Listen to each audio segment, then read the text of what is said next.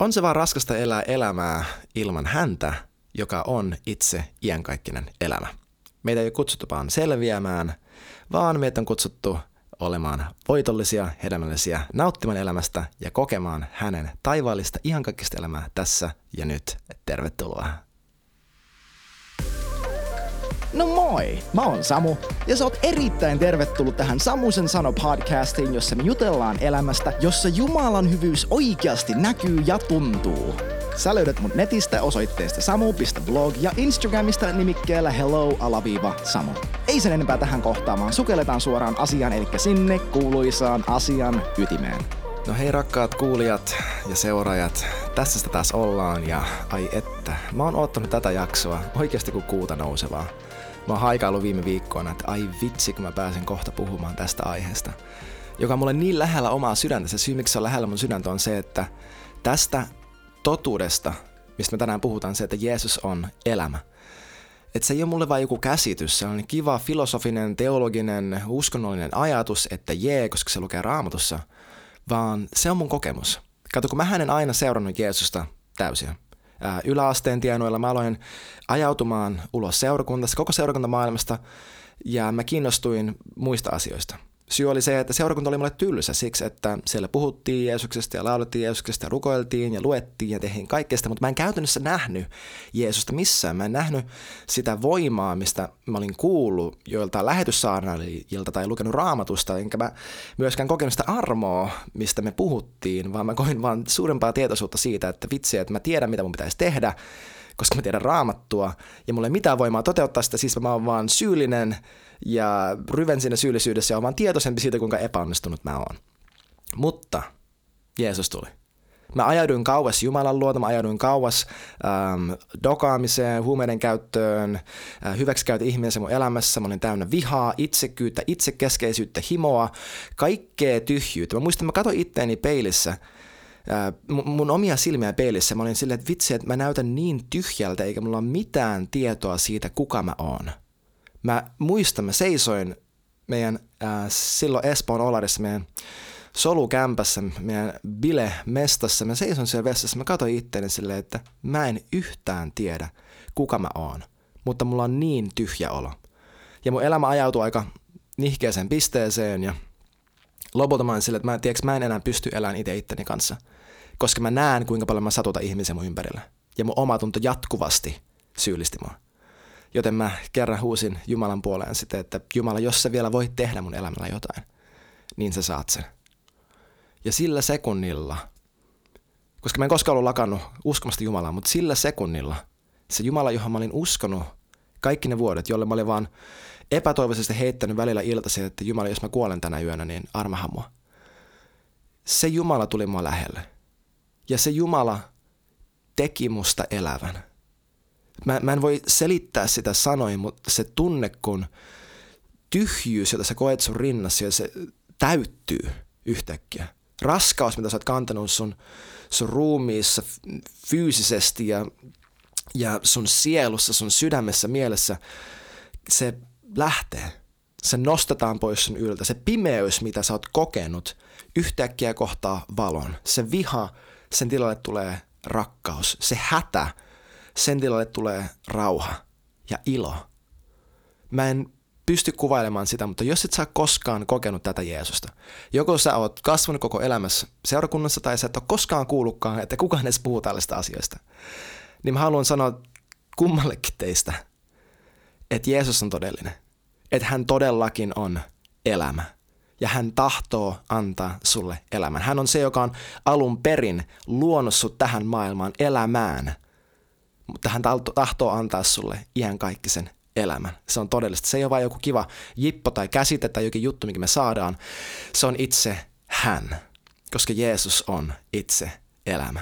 Ja tosta me puhutaan tänään. Ne kolme juttua, mitä mä haluan tänään käsitellä, tai kolme pointtia, jos näin voisi sanoa. Mä yritän vähän jäsenellä paremmin näitä podcasteja tällä hetkellä, koska mä tiedän, mä puhun paljon, mä puhun nopeasti, mulla on paljon sanottavaa ja asiat voi rönsyillä, mutta mä haluan, että mä en halua vaan antaa ajatuksia, mä haluan, että ne on pyhän hengen innoittamia, joo, mutta mä haluan, että ne on myös selkeitä, koska niin kuin Paavali sanoi äh, kolossalais, kolossalaisille, se, hän mainitsi, että siitä päivästä, kun te kuulitte ja ymmärsitte Jumalan sanan totuudessa, tai Jumalan armon totuudessa, että on tärkeää, että me kuullaan, mutta myös tärkeää, että me ymmärretään. Joten mä yritän jäsenellä vähän. Eli hei, kolme juttua, kolme kulmaa siihen, mitä tarkoittaa Jeesuksen elämä. Ensinnäkin se tarkoittaa sitä, että Jeesus on täysi kokemus ja nautinto elämästä. Eli hän on se syvin, niin kuin the sum total of the human experience, jos näin voisi englanniksi sanoa. Että hän on kaiken nautinnon ja elämän täyden kokemuksen ruumiillistuma. Tokaksi tarkoittaa sitä, että Jeesus tekee meidän elämästä jotain muuta kuin pelkkää selviytymistä. Hän saa meidän selviämisestä ja meidän olemassaolosta oikeata elämää. Hän tuo siihen sisältöä ja tarkoitusta ja merkitystä ja voimaa, mitä ei ole olemassa ilman häntä. Ja kolmeksi se tarkoittaa sitä, että jos Jeesus on elämä, niin ilman häntä meillä, me ollaan ilman elämää. Eli me ollaan kuolleita, niin kuin mä olin. Mutta kun me tullaan hänen luomme, saadaan elämä ja sellainen elämä, mitä kukaan eikä mikään voi koskaan ottaa pois. Yes, hallelujah. Jeesus elää ja koska hän elää, mekin saamme elää, niin kuin Raamattu sanoo. Ennen kuin mennään yhtään pidemmälle, niin mä haluan lukea Johanneksen evankeliumista luvusta 5, tällaisen pätkän, missä Jeesus puhuu. Hän, saa, hän aloittaa tällä, että minä vakuutan teille. Ja hän sanoo se uudestaankin. Eli tää, se kun Jeesus itse, Jumalan poika, sanoo kahteen kertaan, että hei, guys, I'm serious. Mä oon nyt aivan täysin tosissani. Antakaa minun vakuuttaa teitä.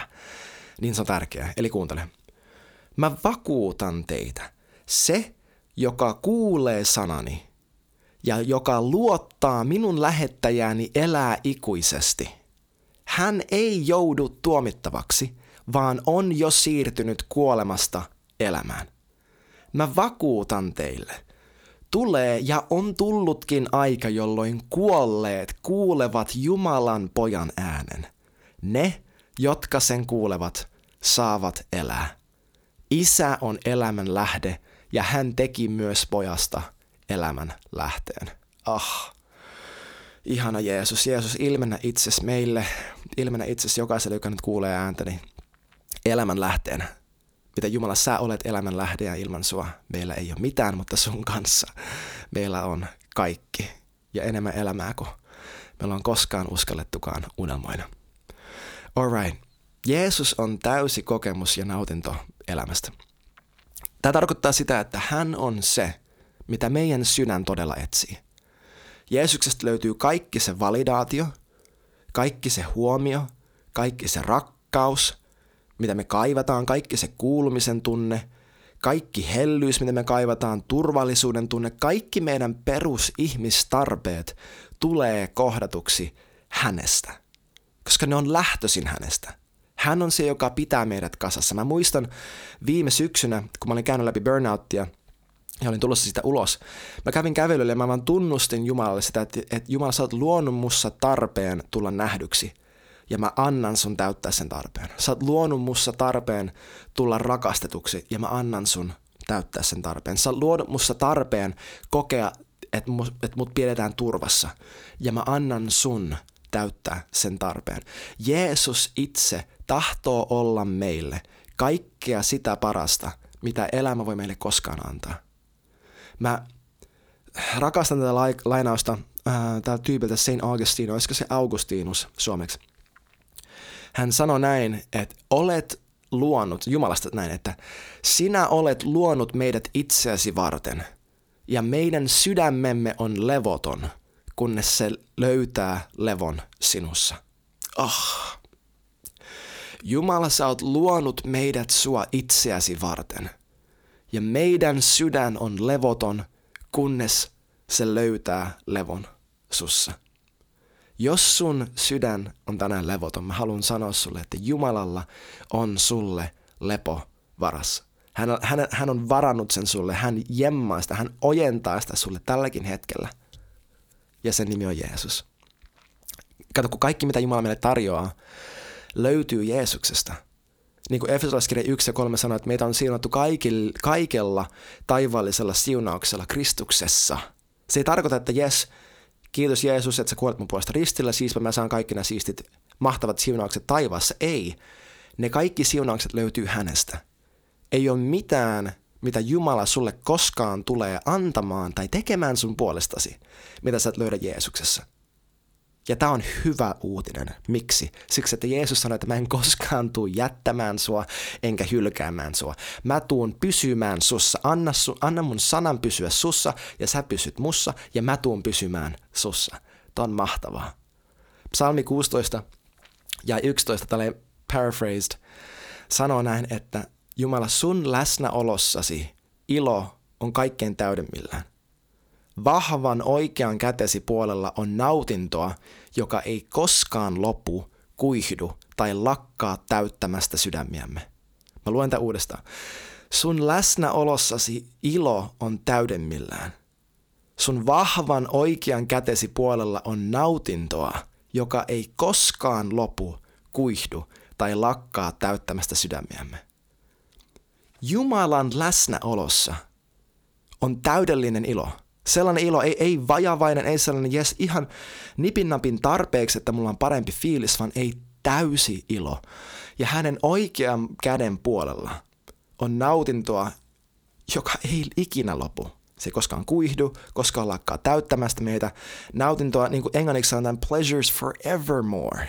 Sen on loputon, loputon virta hyvyyttä.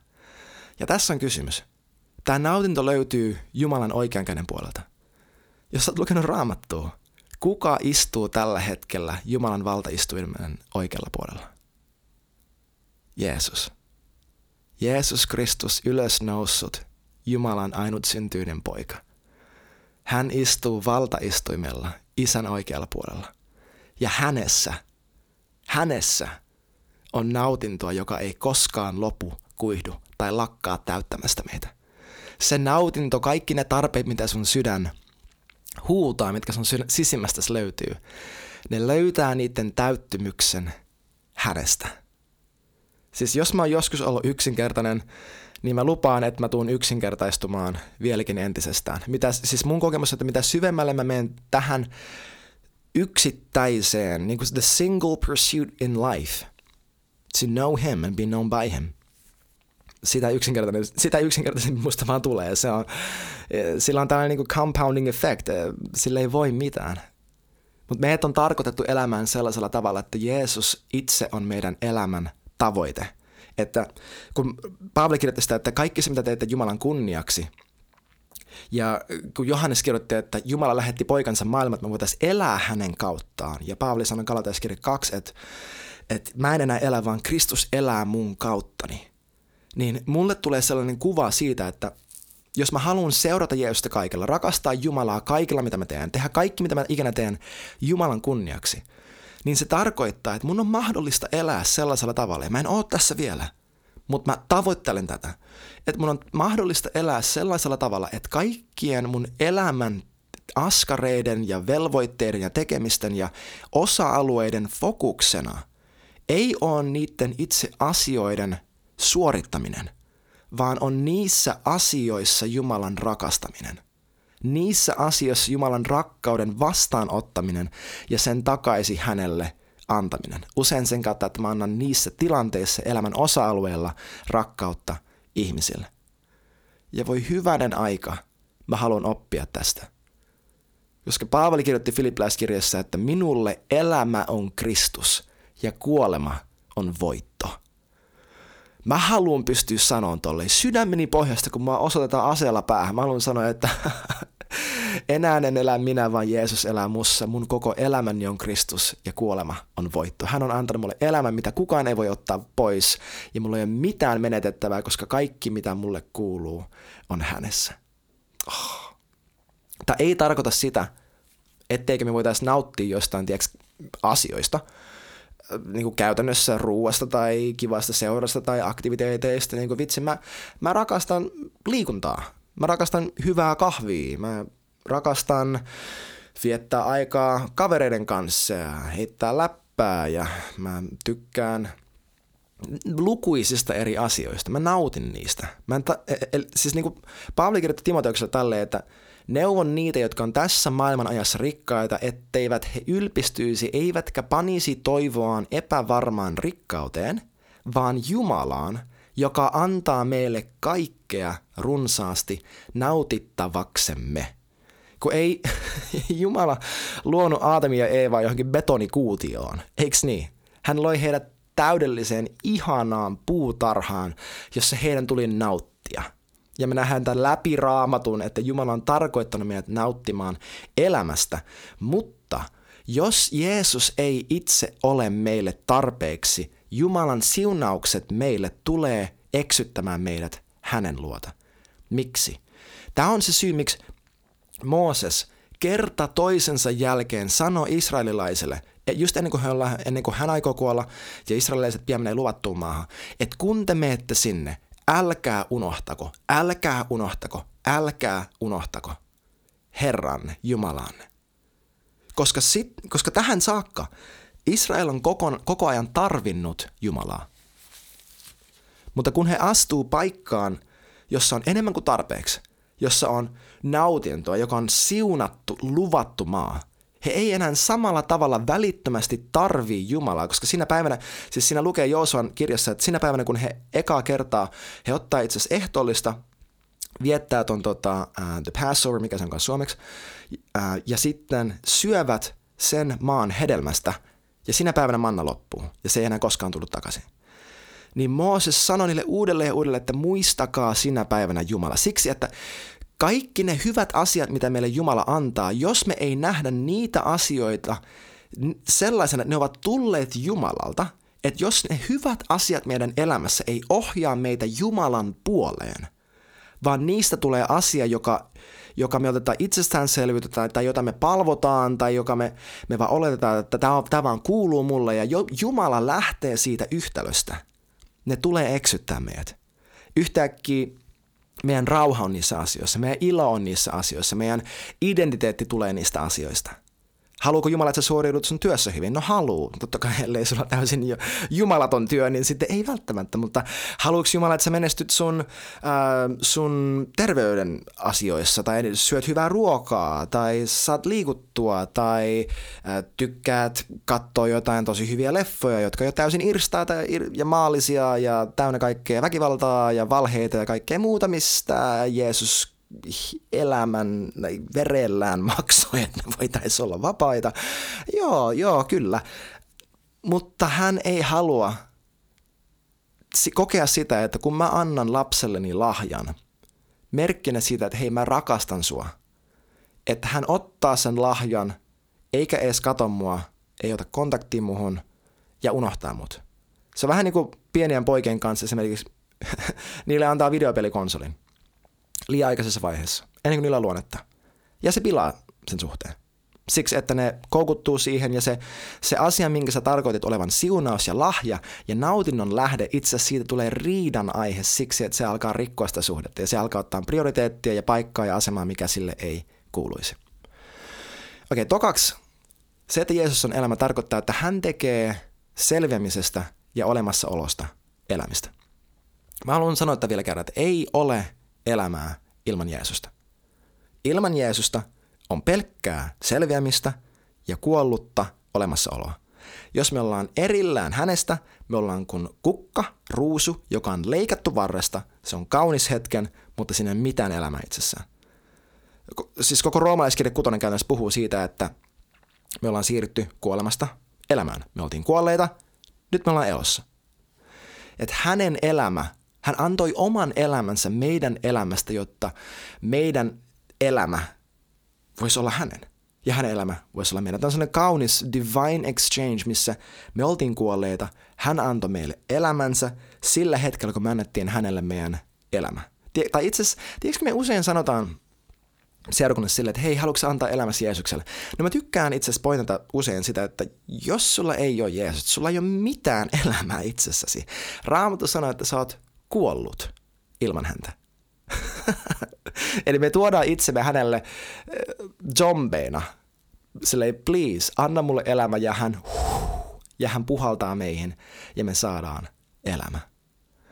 Ekassa Johanneksen kirjeessä luvussa 4 ja 9, mä siterasin tätä jo, se lukee, että, että Jumala lähetti poikansa tähän maailmaan, jotta me voisimme elää hänen kauttaan. Koska meillä ei oikeasti ole mitään muuta elämää. Siis joo, toisaalla Paavali kirjoittaa silleen, että ähm, vitsi, miten se menee suomeksi?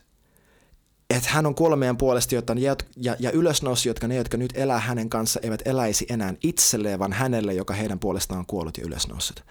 Eli joo, meidän on mahdollista lainausmerkissä elää itsellemme, ja kaikki se, mitä me tehdään meille itsellemme, tulee kuolemaan meidän kanssamme. ja siellä ei mitään kaikista hedelmää.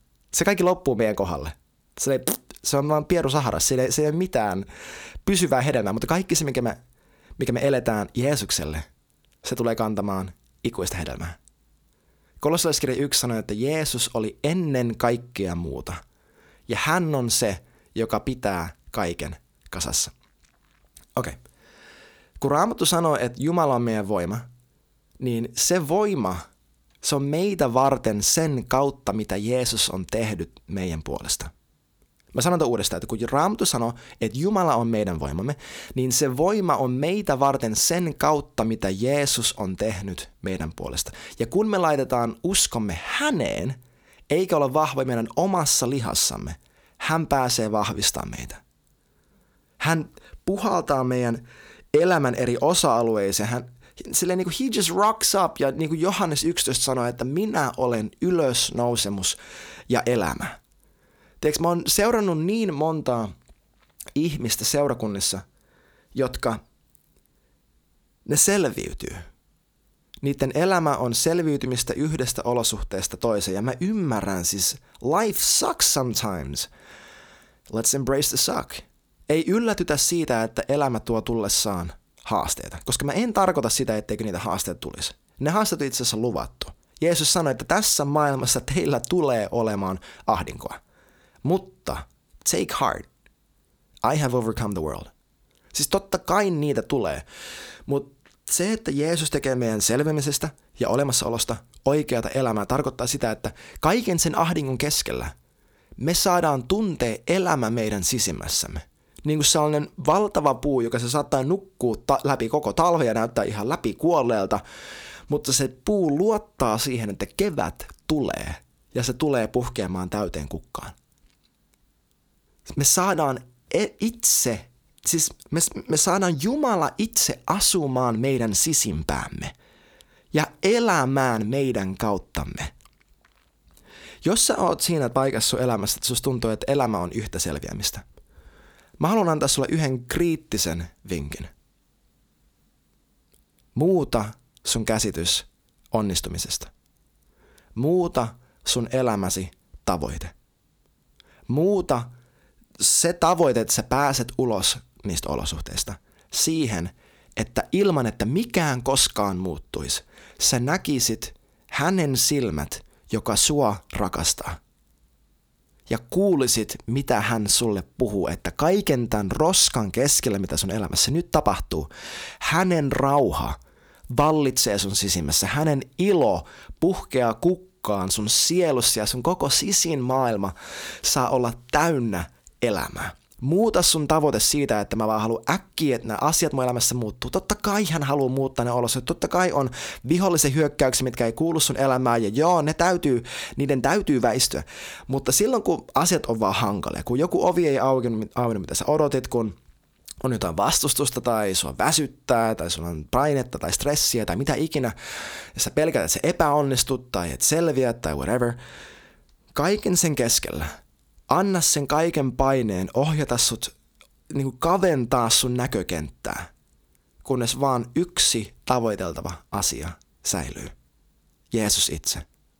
Ei se, mitä hän sun puolesta tekee, ei edes se, mitä hän sulle antaa tai tahtoo olla sulle, vaan hän itse. Anna sen kaiken tuoda sut siihen paikkaan, että Jeesus on sulle tarpeeksi. Tiedätkö, eilen vai toissapäivänä mä heräsin siihen lauseeseen, mä heräsin siihen lauseeseen, että jos mä näen hänestä edes pikkuvarpaan, ja mä näin siinä unessa sen jalan, joka oli tehty kullasta. Jos mä näen hänestä edes pelkän pikkuvarpaan, niin se tulee riittämään mulle. Ja mä heräsin siihen, mä mietin sitä lausta, mä olin silleen, niin se tulee riittää mulle, koska se tarkoittaa, että mä oon lähellä mun paimenta. Ja vaikka mä näkisin hänestä vaan sipauksen, vaikka mä vaan kuulisin hänen äänen, niin mä tiedän, että mä oon oikeassa paikassa. Wow. Meitä ei kutsuttu vain selviämään, meitä on kutsuttu elämään, meitä on kutsuttu ottaa tämä tilanne haltuun, valtaamaan luvattumaa, täyttämään maa, olen hedelmällisiä, tekemään opetuslapsia. Sut on kutsuttu paljon muuhun kuin pelkkään selvimiseen ja olemassaoloon. Kyllä, on paljon muuta, mitä mä voisin tästä sanoa siitä, että ää, hei, ehkäpä käännä sun fokus siihen, että sä palvelet muita rakastat muita ja välität vähemmän itsestäsi ja enemmän muiden hyvinvoinnista ja sitten yhtäkkiä tadaa, Jumala pystyy täyttämään sun tarpeet ja kaikki se, mutta sekin sun on mahdollista alkaa mekaanisesti rakastaa muita, palvella muita siksi, että sä tiedät, että se toimii ja sun olosuhteet muuttuu ja Jumala pääsee siunaan sua ilman, että sä koskaan välttämättä tunnet häntä yhtään paremmin. Tämän takia katso häneen, etsi häntä, joka on itse elämä man. Mennään eteenpäin, muuten me ei ikinä saa tätä jaksoa loppuun. Hei, kolmas pointti on se, että mä vähän jo sivusin tätä, että ilman häntä me ollaan ilman elämää ja siis me ollaan kuolleita. Mutta kun me tullaan hänen luo, me saadaan elämä, mitä kukaan eikä mikään voi koskaan ottaa pois. Johannes 5. Jeesus puhuu, puhuu fariseuksille ja fariseukset on jos et sä tiedä, ketä he on, niin he ovat siis siihen aikaan juutalaisen yhteiskunnan uskonnollista eliittiä. He ovat silleen niin aristokraatteja, jos näin voi sanoa, ja he ovat sitä niin kuin creme de la creme, he ovat varakkaita, uskonnollisia johtajia, jotka heidän tehtävä oli tuntea kirjoitukset ja opettaa sitä eteenpäin. Ongelma oli se, että heistä oli tullut korruptuneita, niin että et korruptio oli päässyt heidän sisimpäin, heidän sydämet oli pitkälti kovettuneet, ei kaikkien, mutta monien. Ja he tunsivat kirjoitukset tosi hyvin. Itse asiassa, jotta sä voit olla fariseus, niin sun täytyi tie, siis osata ulkoa ekat, siis kaikki viisi Mooseksen kirjaa. Sun piti pystyä siteraamaan ne ulkoa. Ja he ties pitkälti koko vanhan testamentin ulkoa.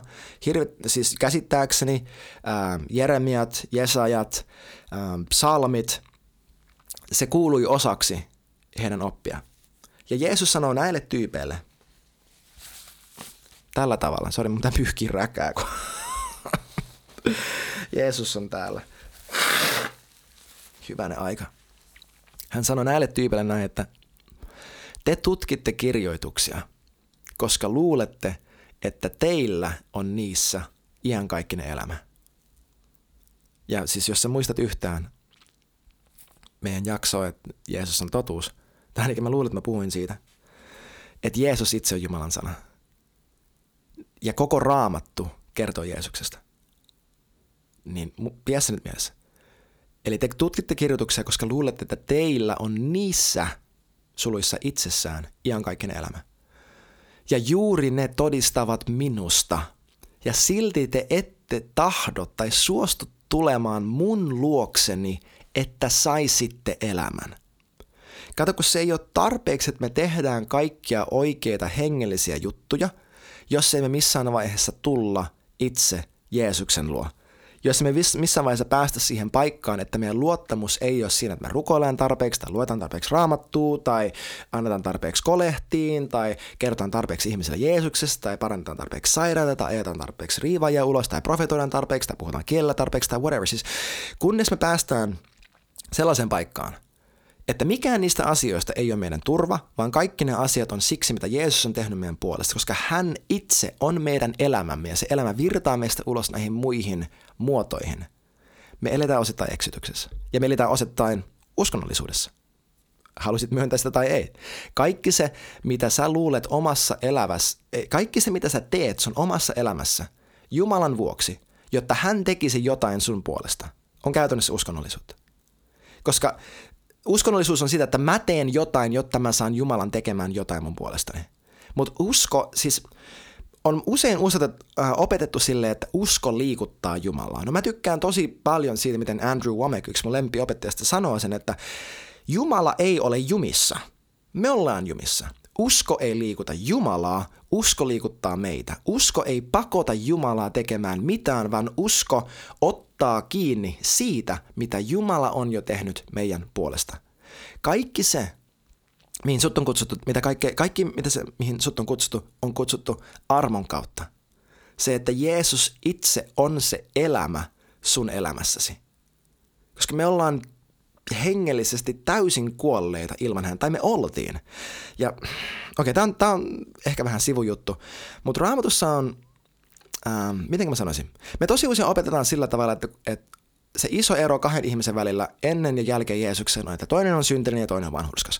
Mutta mä väittäisin, että vielä isompi ero raamatussa, raamatun mukaan, Uuden testamentin mukaan, on se, että toinen on kuollut ja toinen on tullut eläväksi. Efesolaiskirja 2 sanoo näin, että Jumala on tehnyt eläväksi teidät, jotka olitte kuolleita rikkomuksiinne ja synteihinne. Kun roomalaiskirja 5 sanoo niin, että kuolema hallitsi Aatamin kautta ja synnin palkka on kuolema.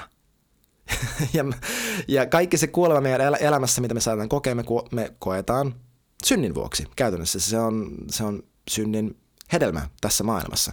Se ei tarkoita sitä, että kaikki sun nihkeät asiat sun elämässä on siksi, että sä oot tehnyt jotain väärin. Ei välttämättä. Osa on tietämättömyyttä ää, siitä, mitä Jumala sanoo. Osa on suoraan demonista. Osa on lainausmerkeissä just an accident, eli sattumaa, joku ajoi kolarin, kukaan ei välttämättä aiheuttanut sitä, mutta se tapahtui. Näin mä sanoisin, mutta anyway, synti tuli maailmaan, synnin kautta kuolema tuli maailmaan. Vapaus synnistä on vapaus elää.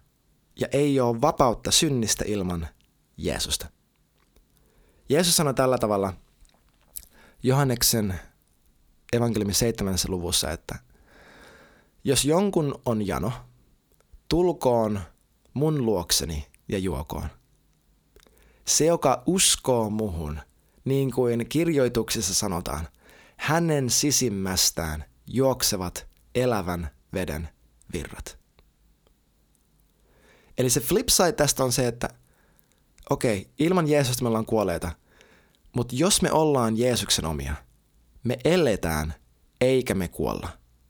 Mä haluan alleviivata tätä vielä, että sulle, jos sä kuulut hänelle, jos Jeesus on sun elämäsi Herra, sä oot sanonut hänelle että tahdon, niin sut on siirretty pimeydestä valoon ja kuolemasta elämään, synnistä vanhuskauteen. Se on jo tehty sun puolesta. Joten ihan sama, miltä susta tuntuisi, elämä on sun sisimmässä. Mä oon vakuuttunut, kun mä kirjoitin tämän jakson muistinpanoja, mä olin vakuuttunut jo siinä hetkessä, että joku tulee kuuntelemaan tämän jakson, ehkä, ehkä se oot sä, jolla on itsetuhoisia ajatuksia, kuolevan ajatuksia, sua piinaa ajatukset itsemurhasta tai, tai mitä ikinä, muuten vaan kuolevan ajatukset täyttää sun mielen. Jos sä oot Jeesuksen oma, mä haluan sanoa tämän sulle suoraan, ne ei kuulu sulle. Älä salli niitä. Kiellä ne. Älä salli itsesi ajatella sillä tavalla, koska Jumalan mieli on rauha ja elämä. Se on sun. Jokainen, okei, okay, let's just go there. Joka, Isä, kiitos siitä, että Jeesuksen kautta sä oot antanut meille elämän. Ja mä julistan tässä hetkessä jokaiselle, joka kuulee mun ääneni, jokainen, jota riivaa kuoleman henki, itsemurhaa aiheuttava henki tai vaikuttava masennuksen henki. Mä puhun sulle henki, lähde Jeesuksen nimessä.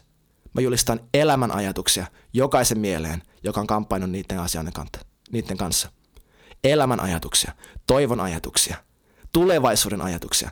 Isä, muistutusta siitä, että sä oot antanut heille tulevaisuuden ja toivon. Muistutuksen siitä, että sä oot tuonut heidät kuolemasta elämään.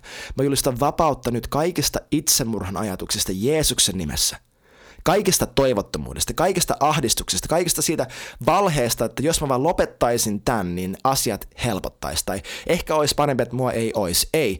Jeesus, sä oot luonut meidät itseäsi varten ja sä oot se, joka pitää meidät kasassa. Jeesuksen nimessä. Jokainen saastainen, valehteleva perkele, joka aiheuttaa tollaisia kuolema-ajatuksia, lähde. Ulos Jeesuksen nimessä. Kiitos Jeesus sun verestä. Kiitos sun veren suojasta jokaisen mieleen, joka kuulee nää sanani. Sun veressuoja, sun ruumis murrettiin meidän puolesta ja sä otit sen orjan tappura kruunun sun pääspäähän. Sä hikoilit verta siellä puutarhassa meidän puolestamme, jotta me ei jouduta käymään mitään sitä samaa kamppailua läpi kuin sä. Kiitos elämästä. Kiitos elämästä. Tulkoot sun rauha, sun ilo, sun lempeys pyhän hengen kautta jokaisen mieleen, joka on kamppailu niiden asioiden kanssa. Kiitos Isä. Kiitos Isä, tuu pyhä henki. Joo, kiitos Isä. Mä en. Toi ei ollut mitenkään suunniteltua. Jos se olit sä, please laita mulle viesti, jos sä haluat. Ähm, kun sä huomaat, että jokin on muuttunut sun elämässäsi, niin mä en.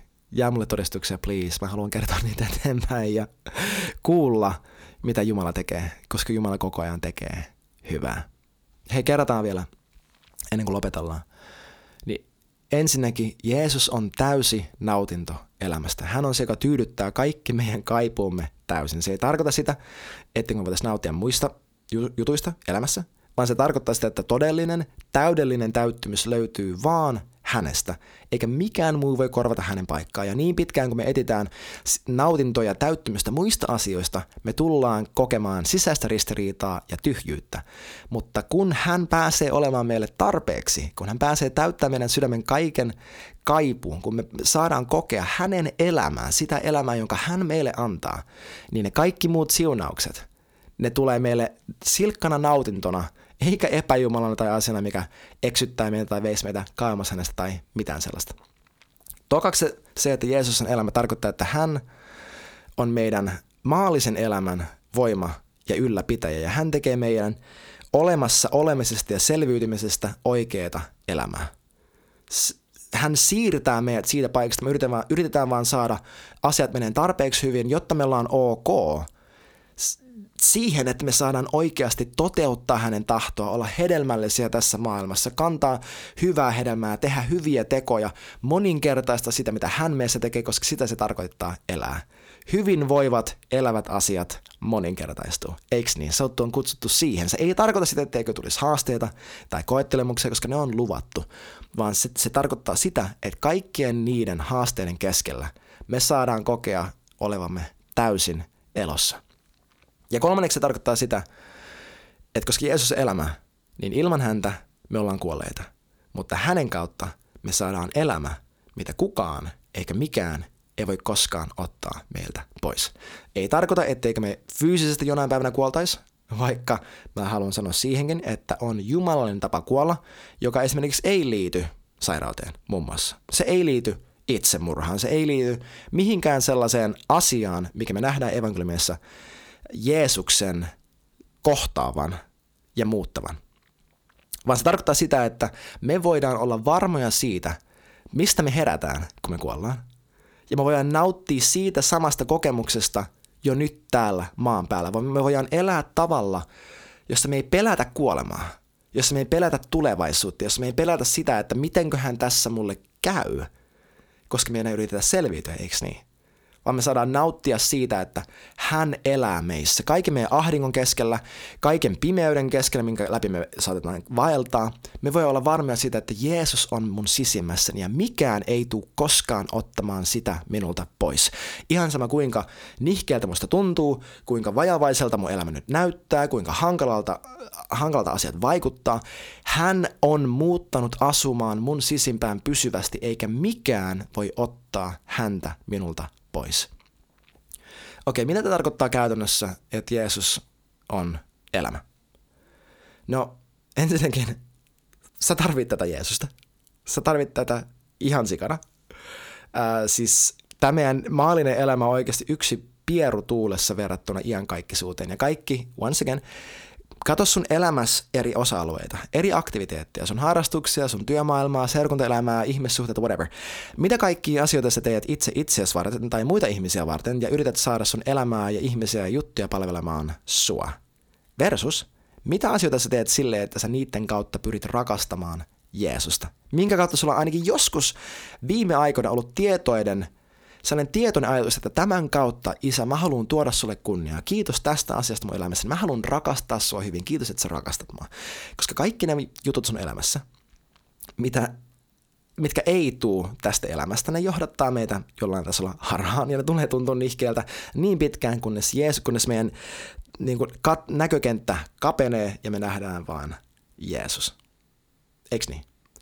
Mä haluan kysyä, että yritetäänkö me soveltaa Jeesusta meidän omaan elämään vai onko hän, Jeesus, itse meidän elämä? Voidaanko me sanoa, niin kuin Paavali sanoi, Filippiläiskirja 1, että mulle kuolema on voitto ja Kristus on elämä.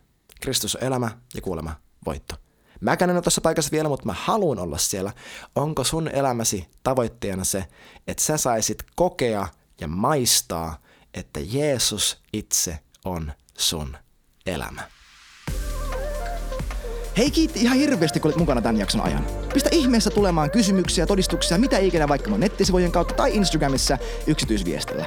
Muista myös laittaa kaverille hyvä kiertämään, jos niin pyhä henki sua kehottaa. Ja ennen kaikkea muista, että Jeesus rakastaa sua aivan kamalan paljon ja Jumala on parempi kuin luuletkaan. Kiitos kun olit mukana ja nähdään taas ensi jaksossa.